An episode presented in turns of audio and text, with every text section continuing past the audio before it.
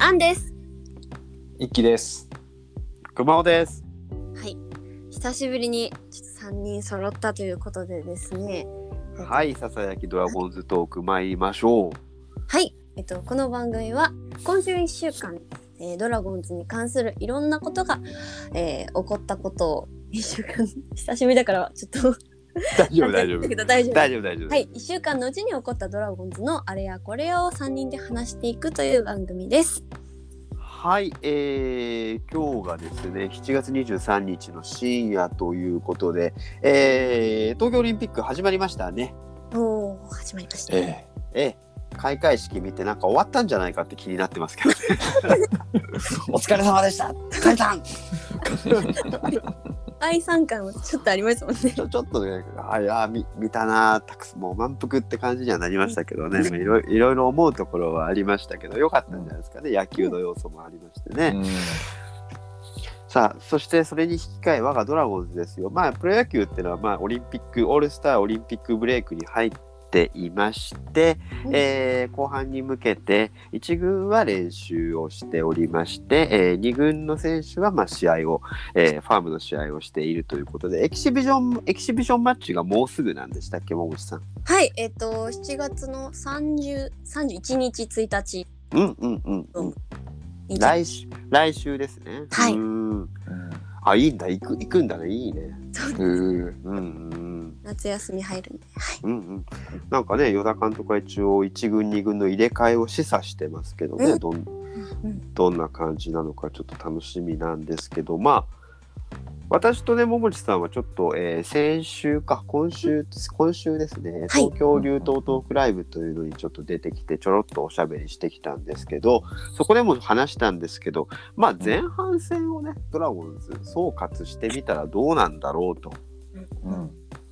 ということでして、えー現在4位ということなんですがず ずっとずっとオリンピック見ててね開会式見てて急にドラゴンズが話して 切り替えが大変なんですけどあのーどうでしたか科学？この4位っていう数字はまあいろいろあの振り返る機会っていうのもね最近あるんじゃないかと思うんですけどはいはいはい。いやー、マイナス10とかでしたっけ？そうですね借金10そうですよね。マイナス、まあ4位っていう数字よりもそっちかな。やっぱ気になるのは。はい。あと3位との差が10ゲームあるんですよね。あそうそうそうなんですよ。そうなんですよ。うん。うん、なんかそこら辺まあでも7月のうんうん。差もあるなんて感じだね。はい。そうだね、去年も前半戦が終わった時前半戦っていうか、えーまあ、何十試合かが終わった時かな、うん。えーやっぱり折り返しが4位ぐらいだったんだけど3位との差はね2ゲームぐらいだったような気がするんだよね。うん。うんうんうんまあ、やっぱそうすると射程内で最後にまくって3位に滑り込んだっていうのがある,、えーあるんだけどちょっとこ今季はやっぱ差がついちゃったなって感じはしますよね。うん。桃地さんいかがですか？今季振り返って。とまあそうですね。ちょっとやっぱりあのー勝って勝てる試合で落としてるなっていうのは、うんうんうん。去年よりも今年の方がすごく感じるところはあって、うんうんうん。どうにもあの勝ちきる力がなんかうんやっぱそういうのはまあ補強の力なのかうん。いろんな力なのかわからない、うん。そういうちょっと力不足を感じたし、まあ、前半戦でもありますね。多分私が神宮球場とかによく行ってるのでうんうん。ヤクルトとかを見ると余計にそう思うからうな、ーん。なんかねやっぱりあの象徴的だったのが前半戦終わる直前の、えー横浜との試合ですよね、あの4点差を、はい。で勝っていたのが追いつかれてしまって引き分けになった、まあ、最後福投手とライデル投手が打ち込まれて5対5に追いつかれて、うん。えー引き分けに終わってしまってその後、えー広島でね松田で3連敗して終わってしまったっていうところがあったんですけど、あの試合がちょっと勝ちきれない今年のちょっと象徴みたいな試合だったかなと思うのが、うんうん 9, 9回の裏にサヨナラができなかったんだよねあの試合はね。そうです。そうですそうそうそう。めっちゃいいとこまで行ったのに。うん、ね三塁満塁まで行ったんでしたっけ？そうだよね。ワンアウト満塁満塁。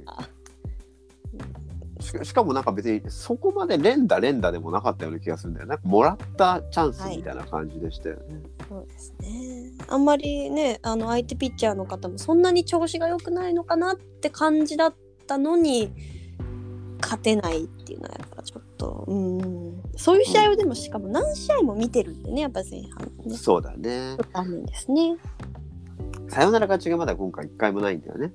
そうか。そうだ。寂しいな、それは。いつもねあの同点のまま9回の裏に入ると桃地さんの祈りのようなツイートをねいつも見るんですよね。さよさよならに強くなれ。あの乃木坂の曲で「さよならの意味」という曲があるんです はいはい。さよならに強くなれって 私たちそれためのそれが元ネタなの？全く知らなかった。全く知らなかった。そそれですよ。さよならに強くなる。それ9回の裏入るときに流した方がいいですよ。バンテリンで。いやいいいいと思いますよこれで。いい歌ですね。うー。ん。そうです。毎回歌うんですけどやっぱね一回もないってことですからうね、ん。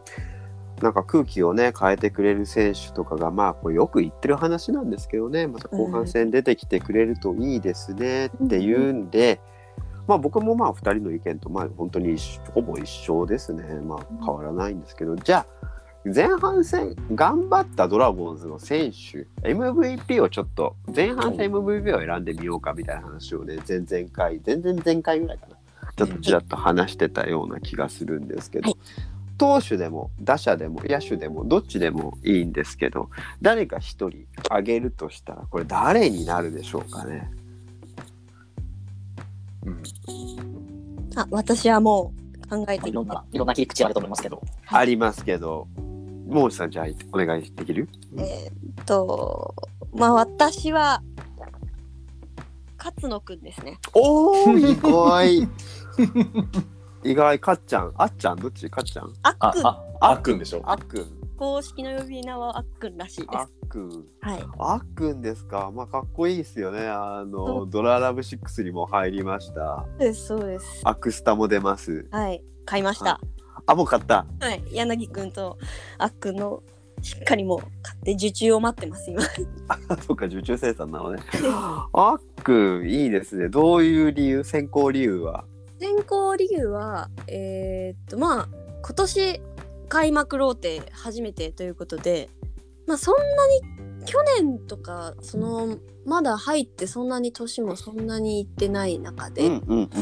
彼がこうしっかりわりかししっかりがまあそういう意味では私は本当はしんのすけくんと勝野くんっていう形に実はしたいんですけどうんうんうん。その97年コンビがこんだけあのいいゲームを作ってくれててもちろん勝てない試合も2人にはたくさんあったんですよ。うんうん2人が降板してから点が取られちゃったとかそういう試合うんうんあるんですけど、この若い24歳のあの男性たちがこんなにしっかりともう柱のようにうんうんうん。あのゲームを作ってくれてたのは本当素直に私はすごいと思います。もちろん、まあ、柳さんとかあのビッシーとかはずっと頑張ってくださって結構スポットライトも当たると思うんですけど、この2人のやっぱり勝ちにならないあの勝ちにならない星というかうんうん。そういうものを見てい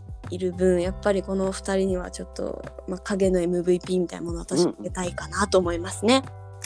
何よりその今年台頭してきてくれた戦力っていうのが嬉しいですよね。はい、ても嬉しいですね。ね、もちろん小笠原慎之介投手っていうのはもうずっと期待ドライチで期待されてましたし勝野選手も、えー、3年目かな、はい、えーなんですけどでもやっぱり2021年に台頭してきてくれた戦力選手なわけですもんね。この2人ちょっといる。しかもこう先発で頑張ってる成績も上げてる。防御率12球団1位だっけ今。そうですね。ちょっと落ちたのかな。うんでもうんうん。支えてますよ。素晴らしいと思います。なるほど。そのその視点ね。こうフレッシュな選手がやっぱどんどん毎年出てきてくれないと困っちゃうよねいやーもうそれが楽しみみたいなとこありますからねやっぱね。うん。顔もいいし。実際かっこいいですめちゃめちゃ。か かっこいいよね。あのちょっといつも着てるねあのクマの T シャツも可愛い。いい。あれ消されちゃってたのちょっと残念でしたけど消され消された？ああああそうか。アクリ。ルスタンドだとちょっとまあいろいろ。の事情でちょっと消されてたんですけどそういうところも含めて可愛いですね。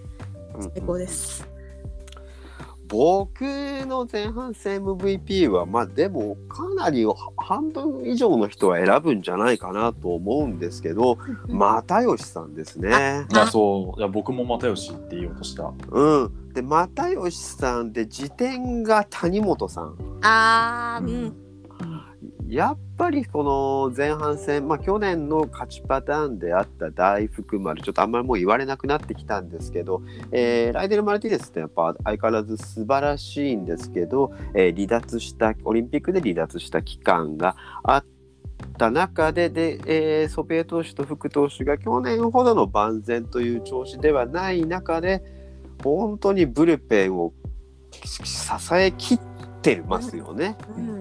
谷本さんと又吉さんってのは又吉さんってのは本当にずっと特にポテンシャルがもう高いまま8回最初はねあのちょっと前の方だったんですけど8回を任されそしてライデルが離脱してる時は9回を任されこの2人が本当に不安定だったらもっともっと星を落としてただろうなと。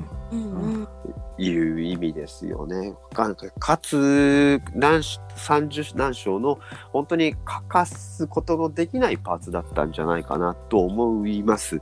でまあ又吉さんってのはもちろん広報としてのね仕事も今年はより一層磨きがかかってるんで俺はまあやっぱ後半も欠かせないですし、うん。えー流出したら大変なことになるという。そうですよ。そうだよ本当に。本当にめちゃめちゃ金払った方がいいよっていうね。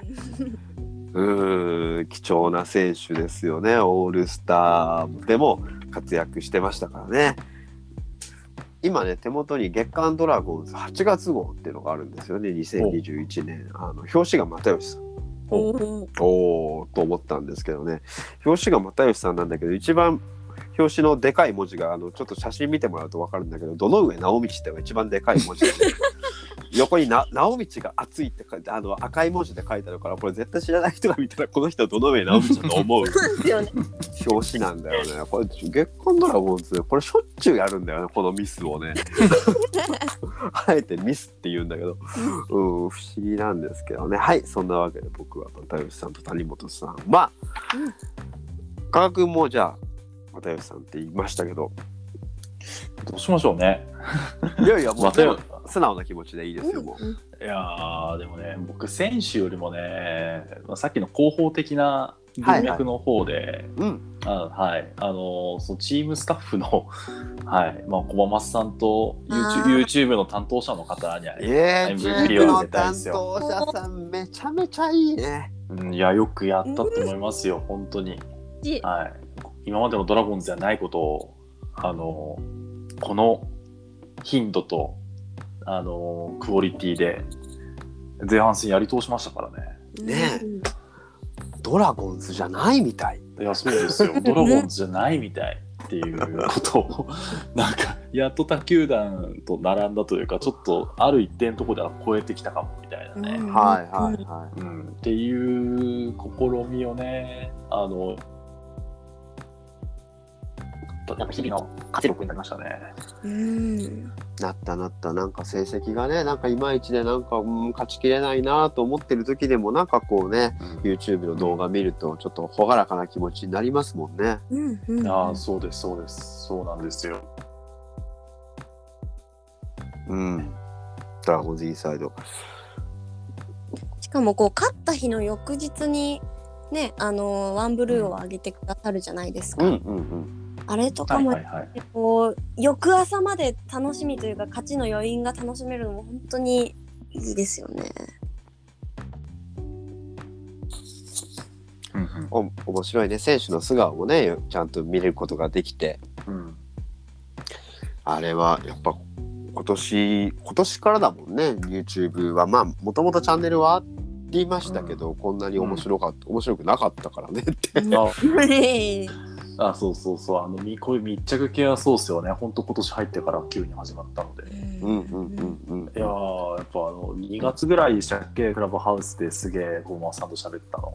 はい喋った喋った。うん結構ね危危機感があったもんね、うん。うん。そうそうそう、そのお話がかかった際にも、まあ、なんかでもそれを、それがなんかすごく形になったのかなと思って、ちょっと勝手に感慨深い気持ちになってるんですよ。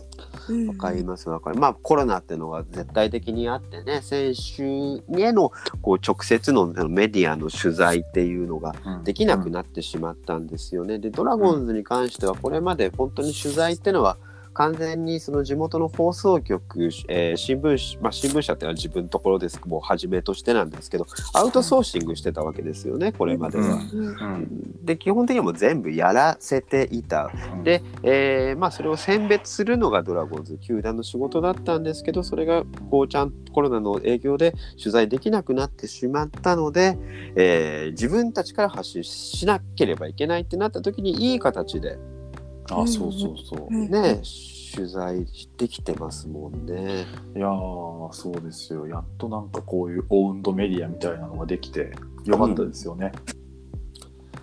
あのちょっと前に出た本かな話題だったんですけど「稼ぐプロ野球」って本が、はいはい。ね、あの、木瀬正則さんの本で新書なんですけど、まあ、これは、えーいろんな、まあ、パ・リーグの球団の話が多いんですけど、えーまあ、広報戦略であったり、SNS 戦略であったり、まあ、ファンさ、あと、球場のね、作る話であったりとか、まあ、ファンビジネスの話なんですけど、これを読むと、えーソフトバンクとかもね、本当あの、オフィシャルレポーターの加藤和子さんって女性の方、えー入団したの2006年。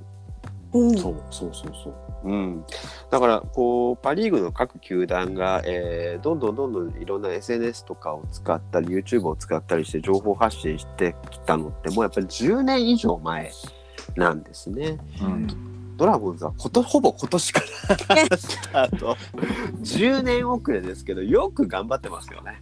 うん、その割には、うんまあ、頑張ってるとは思いたいですね。うんうんうんうん、ええこれ続けていってほしいですよあね。そうそう、あのまあ、一度やっぱ始めちゃったらやっぱ終わるのってなかなかできない。はい。うん、まあ多分俗人的な仕事だとは思うんですけど、まあぜひ今シーズンを走り切ってほしいですね。はい。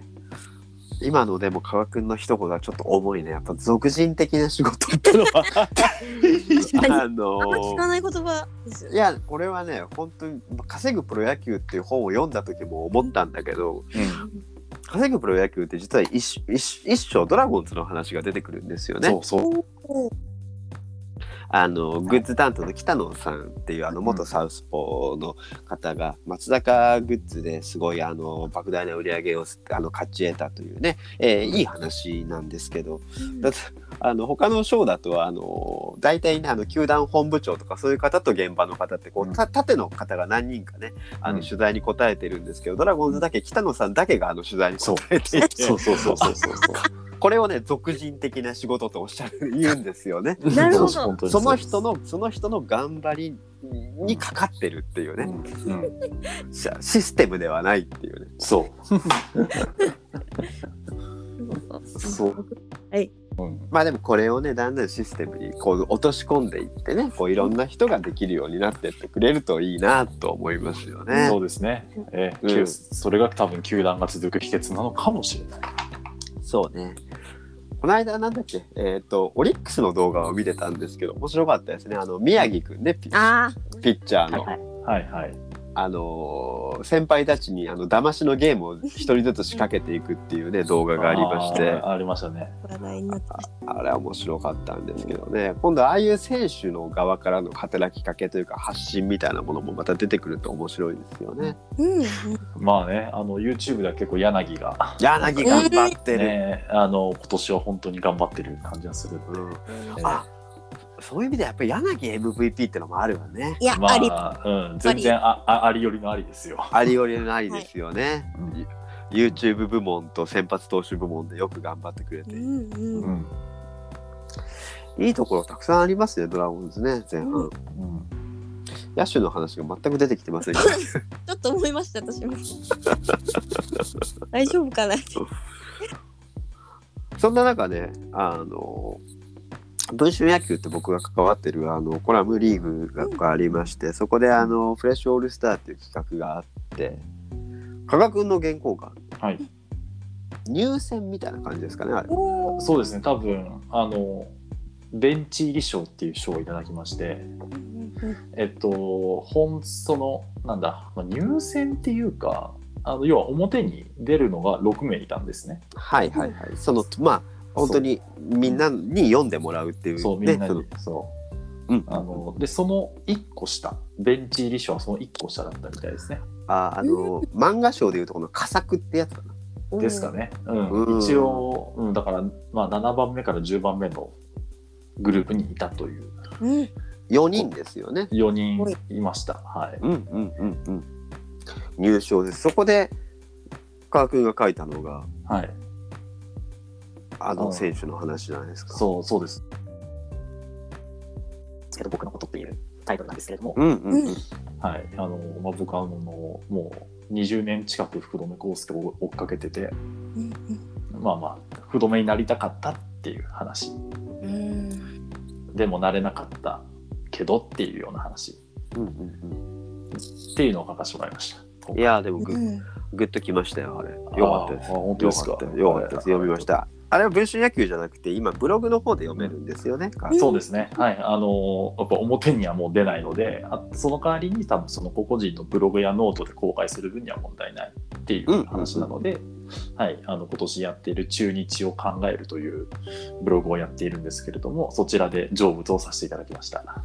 でぜぜひ皆さん検索して読んでもらいたいと思うんですけどあのコラムがでも生きるのも福留さんが元気に頑張ってるからだよね。いや、うんほんとそうっすよ。ほんとそうっすよ。元気に結局。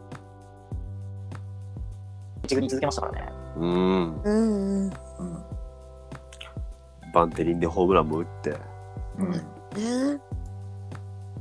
引退しないよね。今年はしないんじゃないですか、まだ全然。うんうんしちゃダメだよね。まだいてほしい。全力なんで普通に。そう福留さんよりいい外野手って何人もいないよねっていう。うんねそそうですね悲しいですけど。うんうん、これはまだまだ福留さん50まで行くんじゃないの？あら。いやーでも全然考えてると思いますよ、ほんうん。ね。え、まあ、50ってあと6年だからさすがにちょっと遠いかもしれないけどうん全然別にやめやめ時なんて考えていないよねきっと。うん。うん。そうやって考えるとすごいことだよね。加賀君のいくつ上ってこと？福留は。福留さん、学年で言うと10 10個かな。うんうんうんうん。はい。それでね18区の野手とかとも一緒にね練習したりとかしてるわけですしうんうーん福留さんも影の MVP だなやっぱり僕の中では。うんまあそうでしょうね。まあ柳とかにもね、よく話してるとか見かけましたし。うんうんうん、うん。ちゃんとね、あのーチームが勝ち越しとかねそういう決勝ホームランとか出るとめっちゃベンチでいつも歓声上げて喜んでるしね、うんううんんやっぱなんかこう偉そうな感じ出してちゃいけないって思ってるみたいね具体的に。うん。うん。ご自身がね。若い選手も。多いチームでもあるし、ううん。んうん。うん。そういう存在がまたこうどんどん大島さんとかね京田さんとかにもしこう伝わっていくんだろうね。うん。伝わっていってほしいな、ううんん、チームリーダー的な感じがね。そうそれでようやくあとはダメだった野手たちが頑張るようになってようやくこうようやく後半が戦えるようになるんじゃないかなと思うんだけどね。どうなんでしょうかね。まあそうですね。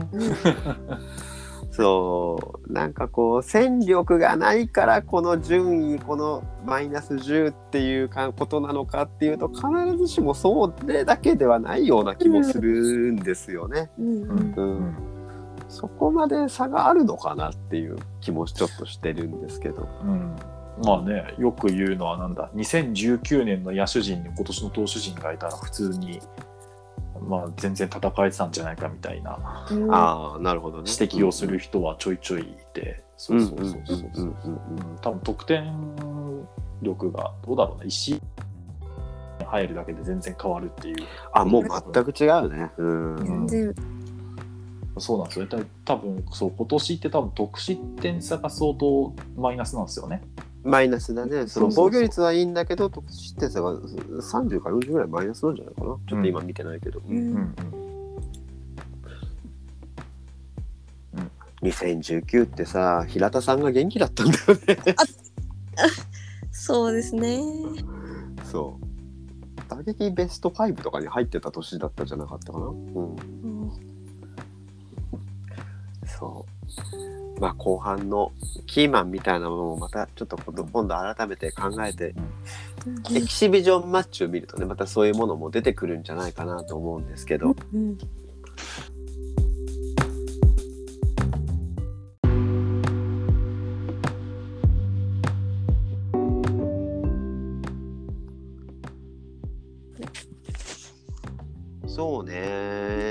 ジョンマッチ楽しみだね。だってさ、い。二軍二軍いいじゃないですか。あのもう最近なんて言うんですかね。ワクワクする試合を見てるんですよ。やっぱり。すごいよね。二軍面白いっすね。いいゲームしてますよやっぱり。あれ水曜日でしたっけ？今週の。はい。はい。最高でした、5X ゲームもうねもうこんなのが見れると本当に思ってなくて。うんうんうん。僕はねちょっと打ち合わせがあって外出していて、はいはい。スマスマホでこうなんとなくこう、えー経過だけ見てたんですよね。で経過見てあ代打アリエルか。これすげえな。でも最終回ね桃地さんもああのあまだ諦めないでみたいなこと書いてたしあ藤井さんがつないでアリエル代打ですごいなんかお釣りないなと思ってうんアリエルが逆転サヨナラホームランを打ったら中日優勝って思わず信号待ちしてる時につぶやいてしまったんですよね。いやー有言実行ですよこれはもう 誰が有言して誰が実行したんでしょうね。これから僕僕が僕が有言してアリエルが実行してくれたんだけどね。有言た多幸みたいな感じですかね。いやーでももう、あのー私イレスポで見てたんですけどはい。もうねこのなもうちょちょっとここちょっと熱が入っちゃうんですけど聞きたい聞きたい。はい石橋くんまず出ますはい。石橋くんもいいバッティングだなと思って。で次あのルーク若松。いやいや僕の推してるでかい選手ね。そうですそうですそうです。2メートルある選手です。ね100 190 190か。2メートルはない。2メートルないそうです。190。190の。でまたつなぐんですよ。この最近若松くんもすごい頑張ってて。はいはいはい。いいなまたいい内野手がまた出てきてるなと思って、はいの次石岡くんですよおお石橋ルーク石岡これ大型選手だらけじゃないですか。そうですよガタイだらけですよやっぱりガタイいいですよ。しかもやっぱ今年の石岡くんってものすごいいい選手だなっていうこのチャンスのタイミングでしっかり決めてくれるっていうのをねよく見るんですよ石岡さんうが。んうんうんうん。ねやっぱりタイムリーツーベースをいやこれこれでまだ4点差とかなんだっけ？はいあ、えっと3点3点差ですね3点差だね。3対6になってうます、んうんまだいけるとこうん。はい。こでまだいけるぞ、うん。リュークですねお土田リューク土田龍空。はいでちゃんとここ犠牲フライで1点入るんですよさすがフレッシュオールスターマルチヒットで男ですよ。やっぱねちょっといい意味でドラゴンズらしくないこういう積極性ははい。ですね。はいはいはい。からこう出てで代打ベテラン藤井敦か男藤井敦これ要するにワンアウト一塁とかになった2点差でワンアウト一塁なんだよね。そうですね2点差でワンアウト2塁ですね二塁か。はいそっかそっか。なのでちょっとね、ちょっとでもまあチャンスがね、だんだんあれしないと繋いでいかないとなくなっちゃいますからね。うんでまあそれで藤井敦さんがではい。ここでつなぐんですよあら、ちょっと若い力とベテランが噛み合っちゃってるじゃないですか。もうね私この時点でちょっと涙腺うるうるきてたんですよ。はいはいはいはい。ここあっちゃんのもう勇姿を見れてもう本当にあこれはもしかしたらあるかもしれないぞってやっぱり思いますよね。うんお祭り男藤井さんがつないでくださるっていうのは。うん。で満を持して出てきたのが代打アリエルですよ。かよく取ってあったねアリエルが。いやそうですよ。本当に戦略がうまいっすよね。でもやっぱり これ代打構成めっちゃうまいっすよね。うまい。うまい。うまい相手だったらずるいっていうよね。この最後にアアリエルがまだ残ってるのずるいよって思うよ。ですよ。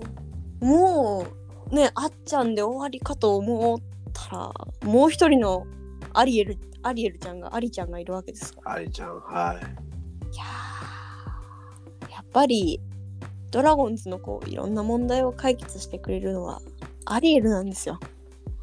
来た。うん。そうだね。いやぱりアリエルなのかもしれないです。うん。そう思うよね。やっぱり。こんだけの完璧でしたよ。しかもね向かい風でしたよね。うん、そうそうらしいね。向かい風らしいね。全然ものともせずっていうねものと。もせずもうレフレフスタのネットぐらいに当ててましたよね。外野手一歩も追わないってやつだったよね。はい。い今年ベストゲームなんじゃないですか？こ 私が一番言わないでおこうかなと思って やめてくださいごめんよ。ごめんなさいごめんなさい。一軍も頑張ってるね。うん。いや、そうです。あみ認めちゃった。認めちゃったよ。この前のね、あのーこれの前のスリーランでサヨナラのゲームって多分私が現地で見させていただいた高橋周平さんあのあはいはいはい。あれですよね。きょ去年ね。うんはいうん。これからススリーランのサヨナラって見てないし、サヨナラも見てないってことですもんうんね。うんうんうんうん。サヨナラに強くなったにドラゴンズ2軍。はい。こういうのですよ。こういうのだね。なんかほら、ご4点差ついて最終回でもなんかこうしょんぼりしてない感じがいいですよね。そうですよ。こっから戦ってこうぜっていう感じが見れますよね。ねあのこれは京田さんが2軍に落ちた時とかのレポートとかで、試合レポートとかでよく話が出てたんですけどやっぱ声が出てるって言いますよね2軍のはい。はい。ベンチは。うんうんうん。うんうんうんなんで、えーそういう反発心反骨心みたいなものがこう出るのが出たのがこのこの前の21日か、えーの最終回のちょっと攻撃だったんじゃないかなって思いますよね。そうですね。うんそしてはい。やっぱりアリエルのこのででかいアリエルのでかい一撃こういうのが欲しいこういうのが見たい見たい。見たいこういうのです。こういうの名古屋球場で打てるんだったらバンテリンでも打てるってことですからね5階席入れますよ。入っちゃうわ見たいなこれこの息のいい連中を使う上で使わないのは嘘だね絶対嘘ですよ。こんなの使いますもん。ででその日ね僕ツイートだったツイッターでツイートしてああってこう結果が出てねあってそれを優勝した中日優勝って書いてあるから優勝したって書いたらあの桃地さんもそうだしあの立谷遥さんねあのホリプロのあのフリーアナの立谷さんであったりあと名古屋のあの沢村桃さんとかみんな見てんのね。イレスポ。す。すごいすごい。ノータイムで皆さんからレスが来てる。見てんだみんな。見るよな。いやすごいわこの勢いちょっと欲しいですね。一軍にいうまくいかせるんじゃないかな。そうですね。うん。はい。うん。あのー余談なんですけど、はい。私ちっちゃい時の写真をこう見ると、うん。まあ名古屋ドームに結構行ってる写真が出てくるんですけど、はいはい。やっぱりどうしてもねいろんなものを置きたかったりするので、うんうん。あのー家族の分プラスちょっと何席かうん昔うん。取って行ってた、うんなるほど。あの余分に席を買ってたんですね。はいはい。はでもやっぱりこう外野席とか一番こう混み合ってるところとかなかなかそういうのができないじゃないですか。うんうんうん。そう思っていつも5階席のあの黄色いとこですね。はいはい。ああいうところをこう取ってうんうん。家族でこうずらっと並んで見るっていうのをよくやってたんですけどうん。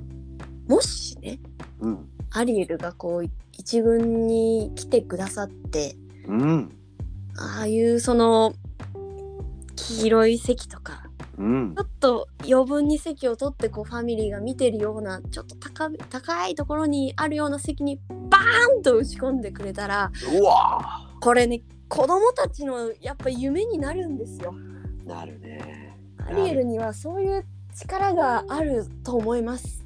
うん。わかるわかる。なんかこう淡々と負ける試合だけを見て帰るんじゃなくてそうなんですよ。夢を与えてほしい子供たちに夢と喜びを与えてほしいドラゴンズファンの。こういうことです。まあやっぱね勝ってる時を知ってる世代はいいですけどやっぱ知らない子供たちにそういうのを見せてあげてほしいですよね。うんそのためにはやっぱり長打力のある選手が必要ですよ。うん。状態のいい時に上に上げてちゃんとこうチャンスで使ってほしい。はい。もうその通りです。桃地さんの決め台詞味噌じゃねえんだから。レポートで書かれてて恥ずかしくなっちゃいましたよ。ちょっとでこれあの東京流とトークライブというイベントで、えーね、他の方たちがねなかなかこう2軍から1軍に上げても選手使わないよね若手をどうしてだろうねって話をしてた時に桃地さんがでっけえ声で「味噌じゃねえんだから」って言ったっていうねもうね。本当にもう。よかったです。よかったです。芸ん。人芸人芸人たちがポカンす。あっけあっけに取られてました。素晴らしかったです。あんなにちょっとね楽屋でおお呼び越しでなってたのに。楽屋でね一人だけ立ってたもんね。座んなよ座んなよって言っても立いってたから。えいえいえもう名だたる方たちを目にしてもちょっともう私めちゃめちゃ緊張してたんですけど。そうまあわかるよ。騎士団のねトビーさんとかねあんな狭い楽屋に詰め込んで大丈夫かで怒られないかってファンにねって思ったけど、まあ、まあ優しい人でみんな優しいねあの人はい。本でしたそう。そしてエキシビジョンマッチ、えーまあ、どんな試合になるかどんなスタメンになるかもまだ全然わからないんですけど桃地さん的にはじゃあもうどういうとこ注目して見に行きますか？石橋くんが合流したんだっけね一軍にね確か。そうですね。合流してて今多分郡司君が2軍の試合に出てる関係なるほどなるほど。あかもみたいな、うんうんうんうんうんうんそうですね。やっぱり、まあ、若手が見たいというのもそうなんですけど、うん。ここはあえてうん。レギュラー陣のやっぱりお。元気というか雰囲気が見たいですねやっぱり。そうだ。はい。そこがやっぱりねしっかりしないとうんうんうん。やっぱり上には上がってはいけませんからね。はい。うん、そっか。まだ来週の金曜日でもまだなくてその次かな、えー、8月だもんね1日とか、そうですね31、1日あ31、1日ですか。うんはいうんうん入館後ですね。わかりました。じゃあまた来週はね3人で、えー何の話をしてるんでしょうかね来週は。まあなんか動きがあったらねそういう話もしつつ後半への展望をまた語っていこうとあ来週はねクイズもできるような気がしますね。本当ですか。はいははい、あります。作ってありますんでね。ありがとうございますと思います。い。じゃあ、桃地さん、最後締めてください。はい。それでは来週またより楽しいドラゴンズの話ができるように皆さんまた来週も聞いてください。最後までお聞きいただきありがとうございました。それでは皆さんさようなら。バイバイ。バイバーイ。